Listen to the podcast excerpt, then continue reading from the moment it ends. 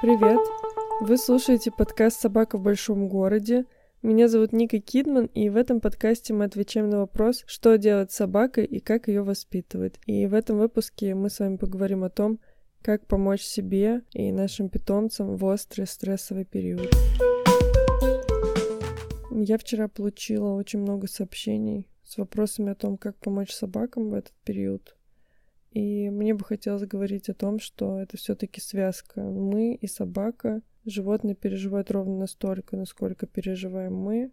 Если мы, особенно да, вдалеке от зоны боевых действий, если мы близко, то я расскажу про это, что делать, если собака реагирует, да, у нее шумовые фобии. Если мы далеко, то это обязательно и работа с собой. Не может так быть, что мы не успокоимся, а собака будет чувствовать себя в безопасности, и вообще ее ничего не будет нервировать. Тут очень важно понимать, что сейчас в период происходящего у всех выросло количество агрессии, и количество смещенной агрессии также растет.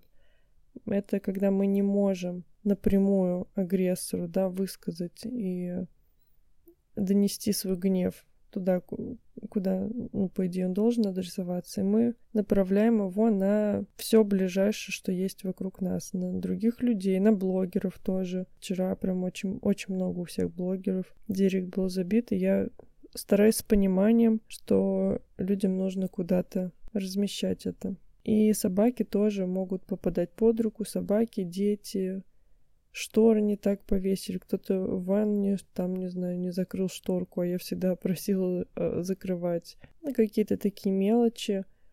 И я хочу вот поговорить о том, что можно помочь себе выводить такое количество стресса из тела, из своего состояния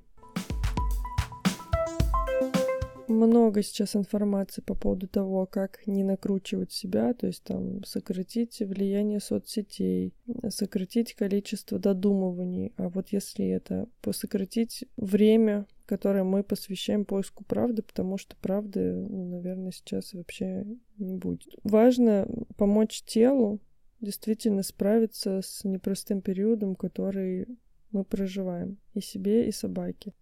Есть э, разные штуки, которые в первую очередь включают мышление в моменте. И вот собака — это очень классная связка. Вы можете делать технику вместе с собакой. Она называется техника пяти шагов, если я не ошибаюсь. Суть какая? Вы находите пять вещей вокруг и описываете, да, пять, каких пять вещей я вижу вокруг, какие четыре вещи я сейчас слышу, какие три вещи, которых я касаюсь, и две вещи, которые можно попробовать или понюхать.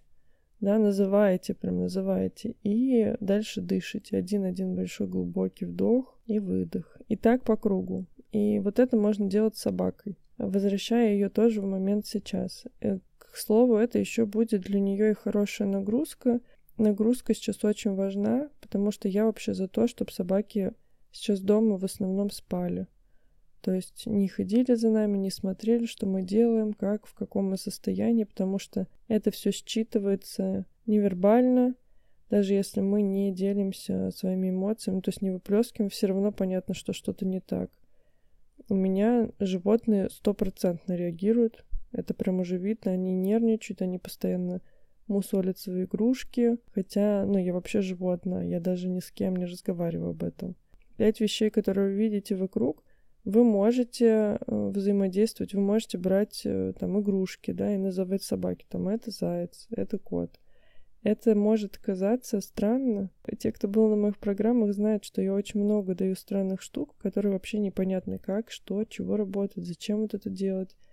Но это рабочая схема, даже если вы будете, например, говорить, там, это заяц, а собака в него тыкается носом, вы можете ее хвалить и говорить, да, там, и подкреплять. Так, э, это, по сути, шаг к тому, чтобы собака выучивала новые слова, училась различать игрушки. Я это делала искусственно, выбирала там, например, зайца, 10 раз говорила, это заяц, потом добавляла еще какую-то игрушку, и уже, например, говорила заяц и ждала, пока собака этого зайца найдет среди этих двух и подкрепляла, когда она выбирала правильно. Вот вы можете делать так с пятью вещами, которые э, есть вокруг вас.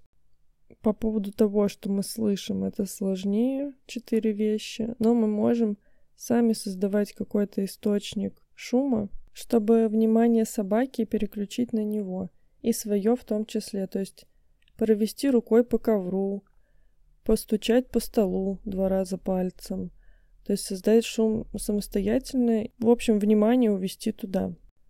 Три вещи, которых вы касаетесь.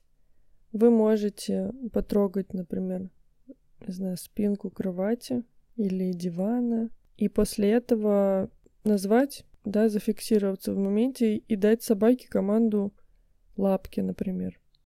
То есть создать то же самое взаимодействие, которое только что прошли вы с этим предметом. Это развивает сенсорно. Кто был на уверенном псе, у меня знает, насколько важно собаку сенсорно развивать и давать ей на разных поверхностях лапами чувствовать пространство. Соответственно, две вещи, которые пробуете или нюхаете. Ну, тут вообще, да, легко. Вы понюхали что-то сами, дали понюхать собаке.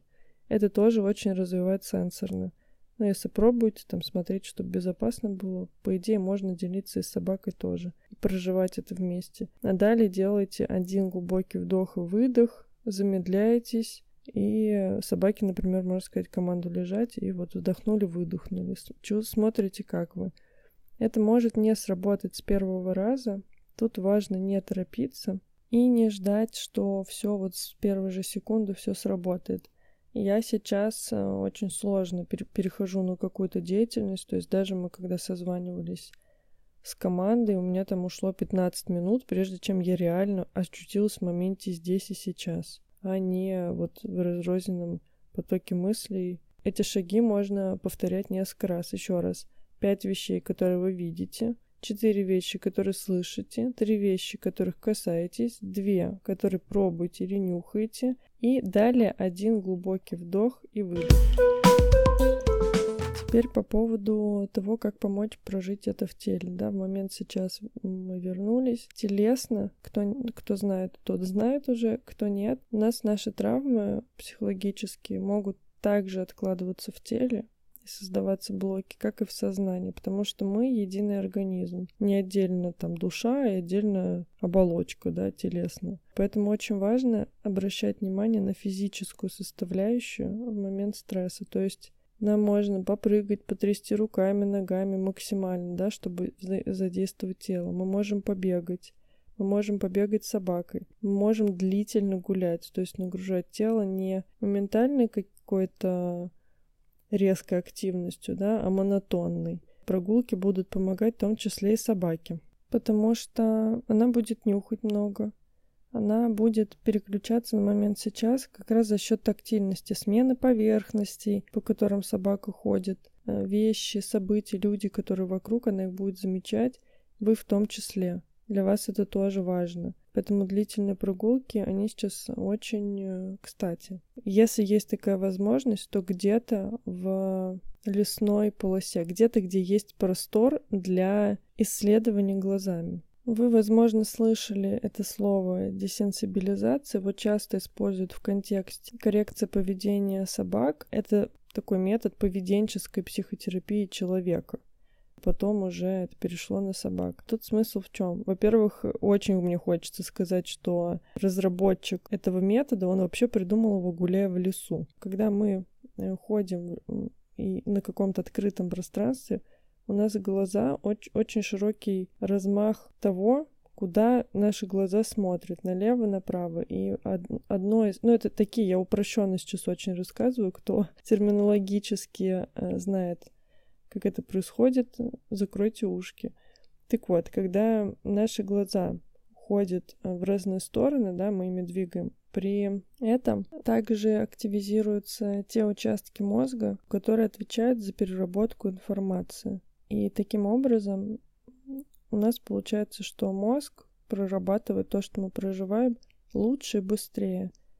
Этим же способом у людей проживаются старые какие-то травмы. Даже мы думаем, например, о чем-то, потом происходит вот эта работа с движением глаз, и это помогает нашему организму, нашему мозгу, нашей психике это переработать. Поэтому с лесом это топовая история. Я всегда когда есть какие-то острые стрессовые периоды. То есть у меня было событие в жизни, после которого у меня ПТСР был очень сильный. И одним из способов справиться это были прогулки в лесу, длительные, где я могу вот взаимодействовать с природой, не говоря о том, что вообще мы сами — это природа, и с точки зрения даже такого психологического влияния, да, когда мы ближе к природе, мы ближе к самим себе, и мы успокаиваемся. Такое же нам дают и животные ощущения, что мы природа. Обязательно, обязательно попробуйте и регулярно пользуйтесь э, этим способом длительных прогулок, и особенно прогулок в лесу и в каких-то больших пространствах, потому что если некуда э, шарить глазами, это уже работать так классно не будет. Для тех, у кого животные реагируют на... Я даже не верю, что я это говорю, на различные взрывы, на громкие хлопки. Правила похожи с теми, которые я выдаю перед каждым Новым годом. То есть нам нужно максимально уменьшить влияние вот этих шумов. То есть это поставить какую-то музыку на фон, возможно. Да, не такой оглушающий, что станет сама раздражителем, но та, которая немножко поможет сгладить вот этот шум. Это может быть кино, просто фон какой-то дополнительный, не вот тебе тишина и посреди нее какой-то хлопок. Далее, закрыть э, шторы. Почему? Потому что собаки в салюте три э, составляющих всегда, когда мы готовимся к Новому году, да. Это вспышка, то есть свет, это звук и запах. Очень мне сложно, конечно, слова подбирать, ребят. Вспышка света мы можем заглушить, просто закрыв шторы, чтобы она была не такой яркой. Когда начинается проработка шумовой фобии, вот эти три техники, три, три участника, они прорабатываются все отдельно. Реакция на шум, реакция на свет и реакция на запах. Максимально собирается из разных частей. Мы также можем собаке соорудить какое-то ну, безопасное пространство, например, там пускать ее под кровать, если раньше не пускали. Или накрыть, э, да, если она в клетке живет, накрыть клетку, чтобы была иллюзия домика. Если собака прям ищет вашего внимания, тактильного особенно, то это тот процесс и то время, чтобы дать его. Не время говорит, давай, там справляйся сама, этого нужно и вам тоже, и собаке. И вообще вот это, опять же, возвращаясь к тому, что сенсорное взаимодействие возвращает момент сейчас, вот наглаживать собачку, кошечку, это хороший способ, чтобы вернуться. Если наоборот, собаке проще проживать это самостоятельно, потому что у меня вот у, у собак две разные реакции на какой-то страх. Одна дистанцируется, говорит, я хочу побыть одна. Мне надо быть одной, не трогай. То есть она вообще не реагирует. Если я подойду, там присяду с ней, она вообще не реагирует. Если взять Матильду, то она наоборот бежит ко мне. И даже если, ну не прям вот на руки влезла, да, то быть где-то рядом для нее важно. Важно касаться, может быть, там лапы, спиной, хвостом, но касаться меня. Вот такие нюансы тоже учитывайте, за ними важно наблюдать, чтобы понимать, ну, что мы не делаем хотя бы хуже. И еще я не очень рекомендую делать штуки типа там плакать вместе с собакой, активно на нее эмоции направлять и размещать, да, вместе с ней, потому что собаки вот к такому большому могут быть не готовы, они могут пугаться.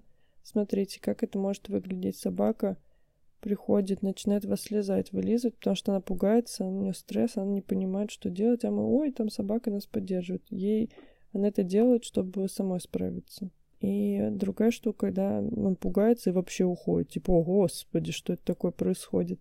Это тоже нормально у собак. Чаще все-таки, в отличие от нас, не настолько смазаны да, способы саморегуляции, самопомощи. То есть они все-таки могут понять, если им лучше отойти, они отходят. Если им лучше быть с кем-то, они будут с кем-то. То есть это прям регулируется ими самостоятельно, и в эти процессы лучше не вмешиваться. Но еще такая штука, что если мы совсем будем делать вид, что ничего не происходит, это пугает не меньше. Поэтому можно проявлять эмоции, но их нужно проявлять, да, чтобы они не застревали. Просто не прям вот на собаку. То есть э, поплакать на соседнем диване.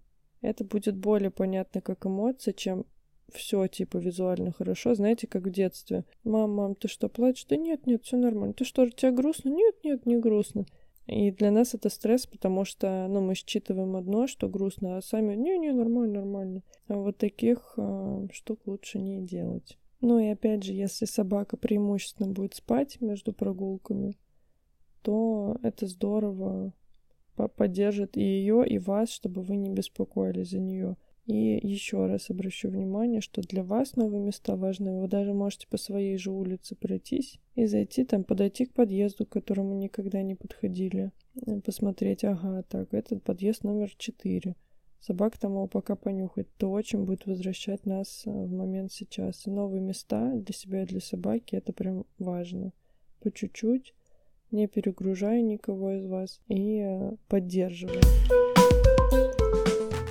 тот самый момент, когда записываешь информацию в надежде, что она пригодится как можно меньшему количеству людей.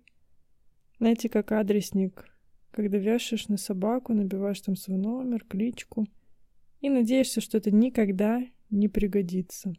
Вот здесь э, примерно такие же мои чувства. Сейчас все психологи, психотерапевты говорят о том, что нужно сосредоточиться на том, что, чем мы можем себе помочь. То есть чувство беспомощности уходит ровно тогда, когда мы начинаем делать действия, которые можем делать, когда мы понимаем, что на что-то мы можем влиять, не пытаясь влиять на то, на что, ну, что мы изменить не в силах. И вот это классный момент, самый подходящий момент для того, чтобы начать заботиться о себе и о тех, кого мы любим, о тех, кто рядом с нами — Пожалуйста, не пренебрегайте этим. Мы первые люди, кто в состоянии помочь себе. Предлагаю сместить фокус туда и объединяться. У нас есть наши семьи, у нас есть наши питомцы, которые тоже члены нашей семьи. И вместе мы справимся, ребят. Если у вас есть еще какие-то дополнительные вопросы, обязательно пишите мне их в директ. Я в сторис э, в Инстаграме регулярно выкладываю информацию, как помочь себе собакам, архивные вебинары, которые могут помочь. Лучше окружить себя инфо о том, как справиться и не поддаваться панике. Заходите все ко мне, пишите, если вам нужна будет помощь или поддержка. И встретимся с вами в следующем выпуске. Пока.